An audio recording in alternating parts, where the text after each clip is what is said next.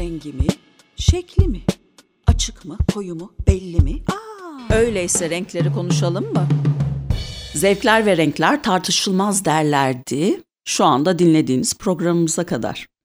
Ben Homart dergisi yazarlarından Pınar Karadeniz, Homart'la Rengarenk podcast serimizin bu bölümdeki konuğu müzisyen ve tasarımcı Dolunay Obruk. Hoş geldin Dolunay. Hoş buldum. ee, senin e, burada olmanın temel sebebi senin son derece e, renkli bir kişilik olman öncelikle. Fakat e, sadece renkli kişilik değil, renk hakkında da söyleyecek çok şeyin olduğunu düşündüğümden buradasın. E, o yüzden sana son derece net bir soru soruyorum. Renk senin için nedir? Haydi bakalım. e, hayatta karşılaştığım, en çok karşılaştığım soru mesela benim. E, senin burada ne işin var sorusu. e, bunu ben renge bağlıyorum. Çünkü e, şimdi renk bir kodlama biçimi. Renk bir e, bir tür dil e, simgesel bir dil. Hani bunu grafik tasarımcı olarak söylemiyorum sadece. E, biz müzikte de kullanıyoruz ses, ses rengi. Bu enstrümanın ses rengi. Böyle demek ki algıyı kolaylaştıran, algıyı yöneten bir dilden söz ediyoruz. E, iletişimi de iletişime de katkısı olan bir yaklaşım. Yani sadece görsel bir şey değil. Renk çok geniş kapsamlı bir konu, bir kavram benim için. Dolayısıyla senin burada ne işin var dediklerinde hani sen laciverttin şimdi ne zaman mora döndün de burada pembe ortamdan çıktığında işte yeşilde yine sen varsın dedikleri zaman ben de kendi dünyamda karşılık bulan renklerin içinde var olmayı seviyorum. Yani aslında benim bir tür beslenme alanım. İnsan çeşitliliğini buna sayabiliriz. Ee, düşünce çeşitliliğini sayabiliriz. Aktiviteleri yani bir tür kategorizasyon, klasifikasyon diyebilirim mesela renk için. Hmm, bu sınıflandırma. Evet. E, sınıflandırma derken e, bunu biraz açar mısın? Yani hani kişisel ki, kişilik sınıflandırması mı yoksa meslek sınıflandırması mı nasıl bir sınıflandırmadan ben bahsediyorsun? Ben her şeyde kullanabiliyorum bunu. Evet. Belki görsel temel e, görsel sanatlarla başladım e, eğitime, eğitim hayatını diye olabilir. Bu doğuştan gelen bir şey olabilir. Mesela ben e, müziği de renklerle algılıyorum. Renk ve formlarla. Sinestezi diye bir durum var. Sinestezi, e, sinestezik insanlarda hani öyle olduğumu iddia ediyor değilim ben teşhis koyacak e, kişi değilim ama e, sinestezik insanları incelediğimizde mesela e, bir sesi görsel bir şekilde algılıyor olmak, e, bir formu kokuyla bağlayabiliyor olmak. Yani tamamen algının düzenlenmesi bu. Şimdi sesler, notalar da e, çeşit çeşit ve o da bir dil. Ve benim beynimde bunlar e, nota formları halinde değil, değişik renklerde karşılık buluyor. Sinestezide de şöyle bir şey varmış. Beynin algı merkezlerinin bazılarının birbirine daha yakın olması. Bir teoriye göre bebeklerde hep öyleymiş. Teori tabii ama çünkü bebeklerden feedback, geri dönüş alamıyoruz. Alamıyoruz tabii. Dolayısıyla ben kendi algı sistemimi fark ettikten sonra bu kendini bilmekle ilgili bir şey. O zaman neden böyle filan demek yerine bunu yönetmeyi tercih ettim. İnsanların da bende rengi var. E, seslerin de rengi var. Kokuların da rengi var. Ben hafızamda böyle e, koruyabiliyorum bilgiyi. Ya da böyle işleyebiliyorum. Mesela bu çok güzel bir şey. E, bu benim renkle yönetim içinde olduğumu, yönetimi renkle sağladığımı gösteren bir yapı. Bu anlamda günlük yaşamında renk var. E, mesleğinde, mesleklerinde renk var. Hı hı. Yaptığın her şeyde renk var bestelerinde renk var. evet. Her şeyden önce. Ee, bu tabii yani gerçekten iyi ki seni çağırmışız öyleyse. Tamamıyla renk renk e, odaklı yaşayan bir kişi var şu anda karşımda. Ben senin e, bu renkli kişiliğini zaten biliyordum ama şimdi burada daha da detaya girmiş olmak ayrıca bir keyif. E, peki şimdi şöyle bir parantez açmak istiyorum. Sen e, uzun bir süredir e, Londra'dasın. Evet. E, şu anda seni yakaladık İstanbul'da. e, çok çok teşekkürler bu arada bu ben kısıtlı zamanında ederim. buraya gelebildin, organize olabildik.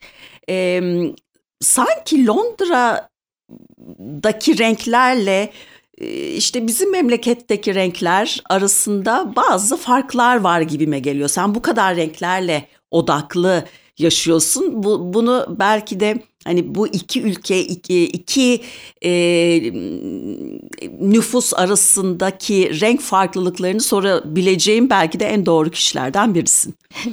Şöyle diyebilirim. Şimdi Londra çok renkli bir şehir. Bütün İngiltere için konuşamam ama Londra için konuşabilirim. Tıpkı İstanbul'la e, Türkiye genellemesi yapamayacağımız, yapamayacağımız gibi. Evet. E, ama benim hani İngiliz kültürü o bakış açısıyla eğer bizim kültürümüzü, bizim yaşam şeklimizi karşılaştırmam gerekirse bu noktada bizim kültürümüzde renkler degrede, daha e, geçişken. E, İngiltere sistem ülkesi. E, ve bir şeyin bir yöntemi varsa e, her şekilde o yöntem adım adım o sonuca ulaşıyor. Böyle ani sürprizlerle karşılaşmak ya da hızlı manevralar yapmak zorunda kalmıyorsun. E, bizim ülkemizde biraz daha farklı. Bizim ülkemizde dün olan bir şey bugün bambaşka bir şey. Yarın hiç alakasız bir şeye evrilmiş olabiliyor. Bu algı öyle değişiyor, kavramlar değişiyor, yaşam şekilleri değişiyor. E, ve biz çok hızlı uyumlanabilen bir toplumuz. Bu tarihsel sürecimize de oradan geldiğini düşünüyorum. Hani çok kozmopolit olmaktan da geldiğini düşünüyorum. Dolayısıyla oturmuş bir sistem ve yüzyıllar boyunca böyle gitti falan değil. Bizim sistemimiz degrade renkle kodlarsam. Oradaki renkler daha ana renkler, daha net renkler. Hafif böyle yeşile çalan mor falan gibi bir e, öyle bir renk mi var falan gibi bir şey yok yani. Öyle bir dünya yok. Daha net benim gördüğüm e, fark olarak gördüğüm şey bu. E, dolayısıyla mesela ben İngiltere oturumunu Global Talent diye özel yetenek vizesi diye geçiyor. Öyle bir vizeyle aldım. E, bana müzik kariyerimden dolayı oturum verdi İngiltere. Ben e, ilk böyle yetenek falan deyince ben sandım ki hem görsel sanatlar var hem müzik var işte psikoloji, felsefe falan işte oyunculuk, sunuculuk, şarkıcılık böyle bir sürü şey bunları birbirine katınca falan oluyor. Yani bence özel olan yetenek işte bu rengarenk durum. Fakat bana dediler ki İngiliz'in kafasını karıştırma. Ee, hangi renk sende baskınsa oradan devam et. Ve biz o yüzden müzik üstünden e, gittik. O kriterler daha şeydi. E, daha onların hoşuna gidecek kriterlerdi. Oradan gittim mesela ben. E, halbuki işte on parmağında on marifet falan vardır ya. İşte onun geçerliliği yerine tek bir rengin e, gerçekten var olması orada daha değerli. Hmm. Öyle enteresan bir şey var. Ama senin diğer renklerini de yok saymıyor. Yani birini yapıyorsan diğerlerini yapamıyorsun anlamına gelmiyor. Dolayısıyla evet. ben istediğim şekilde hibrit kendi rengimi yapabiliyorum. Ona da saygı duyuyorlar. O çok güzel. Ee, bizde belki çok daha net olan e, bu farklı renkler, ara renkler, parlak renkler, e, rin belki biz çok farkında değiliz. Bizde de tam tersi mi işliyor sanki? Ee, Kendi rengimizin mi? Evet yani bana öyle geliyor. Ben bizim ülkemizi öyle görüyorum. Çok aşırı miktarda renkli olarak görüyorum. Ama bu bu renkleri biz bir şekilde e, sanki e, konsolide etmeye çalışıyoruz. Hmm gibi geliyor bana örneğin. Yani şimdi sen e, İngiltere ile ilgili konuşunca e, bana da böyle bir e, his geldi niyeyse memleketle ilgili. Her neyse şimdi bunun dışında. Ama bu arada şunu da ha, söyleyeyim. Lütfen. Kendi rengine sahip çıkıyor olmak her zaman çok değerli ve sürdürülebilir. İşte keşke e, o renklerimiz hak ettikleri kadar e, sahip çıkılsa o renklerimize. Evet. Bunu söylemek Ama istedim mesela belki ben de. senin ne kadar güzel bir kadın olduğun konusunda seni ikna etmek zorunda kaldığım sürece sen kendine hiçbir şekilde ben güzel bir kadının duygusunu taşıyamıyorsun. Taşıyamıyorsun. Yani Hı ona mecbur kalmamalıyım. Dışarıdan bana rengim Doğru. tanımlanmamalı. Doğru. Maalesef bizim buradaki yaşam şeklimiz e, çocuklarımızla olan e, çocukların eğitim biçimi bizim eğitim biçimimiz bize bir renk atanıyor ve biz o rengin içine uyumlanmaya çalışıyoruz. Belki de o yüzden çok hızlı uyumlanabiliyoruz her şeye. Hı hı. Halbuki bizim kendi rengimizi bulmamız gerekir. Yani bir insanın çocuğu o insanın eşyası değildir. O başka bir insandır. Onun kendi rengini bulması için alan tanımak e, ebeveynliktir mesela. Bu arada çocuklarla çok çalışma yapıyorum. Çocuk konusunda da bir İşte şey onu söyleyeyim. söyleyecektim şimdi. Güzel. Lütfen biraz ona değinelim. Şimdi ben e, disiplinler arası işlerin e, beyin gelişiminde çok faydalı olduğunu düşünüyorum. Her yaş için bunu düşünüyorum. Hani biz artık büyüdük bizden geçti yarın da öleceğiz falan gibi bir dünya yok. E, dünyayı görme biçimimiz kendi algılarımızı e, geliştirmemizle çok ilgili. Dolayısıyla ben çocuklarla başlıyorum. Çocuklar çocuklar incelemeyi de seviyorum bu anlamda. İngiltere'de yapıyorum bunu. E, şöyle bir çalışma yapıyorum. Bir melodi çalıyorum ve diyorum ki sence bu çaldığım ne renk? Çocuklar genelde şöyle cevap veriyor. Nasıl bir soru? Tabii ki yeşil. Yani anlamsız yani bu da soru mu filan. Ama ben bu soruyu bir yetişkine sorduğum zaman e, müzik çaldın yalnız renkle ne alakası var? Bu, yani o da diyor bu nasıl bir soru? Kadın kafayı yedi falan gibi bir yaklaşım olabiliyor. Halbuki e, çocuk e, oraya takılmıyor. Çocuk seninle birlikte hemen o kendi algı dünyasının içinde bir çözüm bulmaya çalışıyor. Çünkü çocuk Survivor dediğimiz hayatta kalmak üzerine programlı, ego merkezli yani egonun çok yüksek olduğu insan türü çocuk dediğimiz. Sonradan işte toplumsal kurallarla falan onları törpüleyip o işte toplumda insanı başka renklere evriltmek üzerine bir yaptırımda bulunuyor. O yüzden de ben e, özgürlük konusunu her zaman sanatla bağlıyorum. E, özgür olabildiğimiz her alan, içimize dönebildiğimiz e, her alan e, sanatla karşılık bulan alanlar. İster üret, ister izleyici ol. E, mesela sanat ne işe yarar diye çok kafayı kırmış biri olarak e, tamamen buna kişisel gelişime bağladım. İnsanın kendini tanıması için bir araç.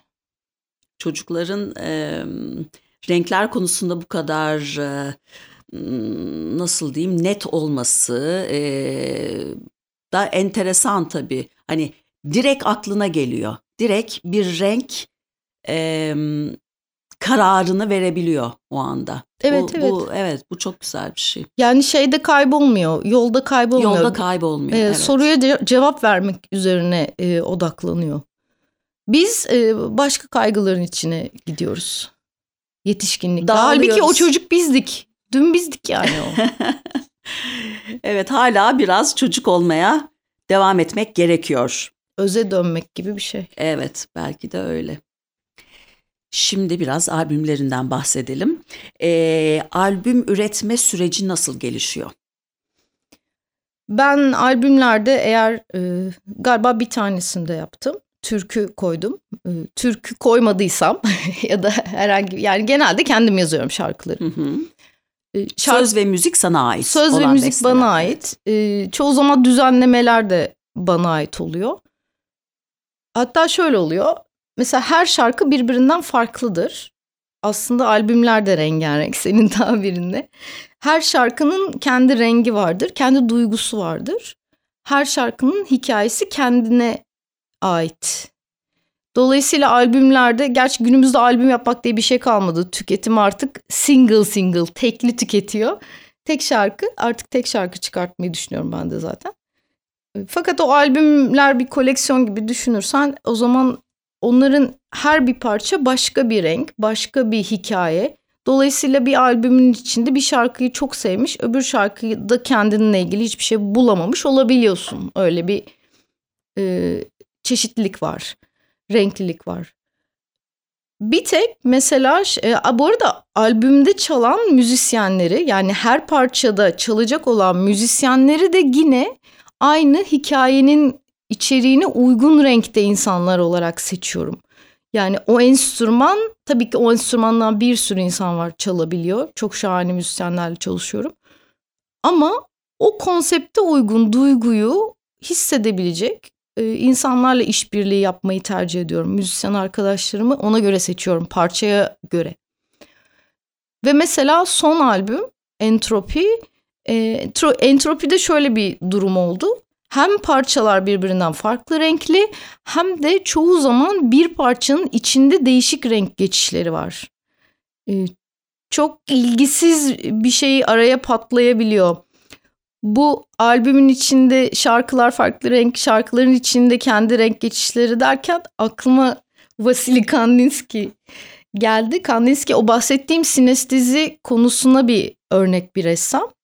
Kandinsky zannediyorum hukukçu mu öyle ilgisiz bir iş yapan bir adam ve e, bir gün dinlediği bir eserin e, gözünün önüne renkler ve formlar olarak yansıdığını fark ediyor. Kendi dünyasında böyle bir karşılık tespit ediyor ve ondan sonra e, eser üretmeye, resim yapmaya başlıyor. kendinde bulduğu, keşfettiği şeyin peşine düşüyor. Kandinsky'nin o müziği forma dönüştürme pratiği bende de mesela bütün şarkıların kendi içinde dinamikleri var. Kendi içinde renkleri var. E, entropinin güzel tarafı hem şarkının kendi içinde dinamiği var hem şarkıların birbirleri arasındaki ilişki de öyle rengarenk. Dolayısıyla e, mesela senin yaptığın müziğin türü ne dediklerinde ben hani, müzik kariyerime cazla başladım. Fakat albümlerin çoğu caz eserleri değil başka şeylere dönüştü. Ben insanların ve e, sanatın, müziğin kategorileri ayrılmasına karşıyım bu yüzyılda. Kaldı ki ben müzikolog değilim. O benim işim değil ya da sanat tarihçi. Herkes dışarıdan bakan insan bunu kategorize edebilir. Ben sadece kendi dünyamın iç düzeninden sorumluyum. Dolayısıyla ben de Dolunay Obruk tarzında müzik yapıyorum. E, yaptığım resimler de yine benim tarzımdı. Bir ekolü falan temsil etmeye çalışıyor ya da bir renk kodunun içine sığmaya çalışıyor değilim diye de özgürce konuştum bak. İşte bu. Özgürlük üzerine konuştum. Harika. Özgür, özgürlük konusuna girersek çıkamayız. Çıkamayız. e, dolayısıyla ben e, sohbetimizi, muhteşem sohbetimizi şöyle bağlayayım. E, her konuğumuza sorduğumuz program sonu sorumuz şudur efendim renk veya rengarenk dendiğinde aklına gelen şarkılar. Şarkı veya şarkılar. Şarkı veya şarkılar. Hep şarkı mı soruyorsun? Vallahi hep şarkı soruyorum. Allah Ama Allah. şiir söyleyen de oldu. Yani Evet. tabii edebiyatları. Tabii her ki o da rengarenk. çünkü şiirin de aslında bir melodisi var düşündüğünde. Dolayısıyla gayet alakalı.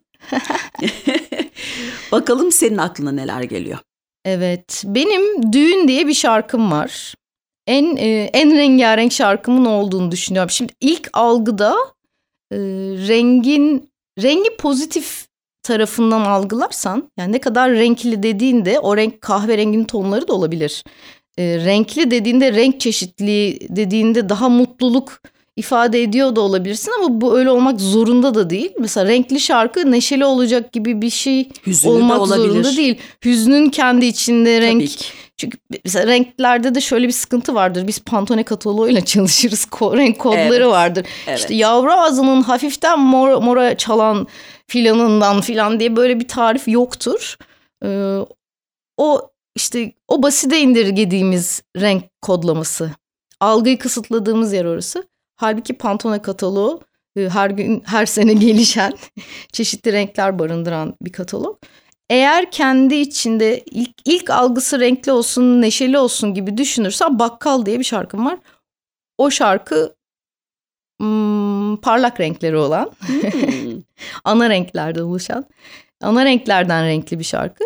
Fakat Düğün isimli şarkı kendi içindeki renk geçişlerine bakarsa bence e, bir anda böyle radyo istasyonu karışmış başka bir e, istasyona bağlanmışsın da sonra geri gelmişsin ciddiyetinde bir renk geçişi taşıyor. E, Düğün diyebilirim son albümden. Entropiden yine. Harika. Çok teşekkürler. İyi ki geldin. Ya ben teşekkür ederim. Umarım e, renk algısının standartlarının dışına çıkmışızdır. Efendim amacımız budur. Sınırları aşmak. Çok teşekkürler Dolunay. Rengi mi, şekli mi? Açık mı, koyu mu, belli mi? Aa, öyleyse konuşalım, konuşalım. Rengarenk.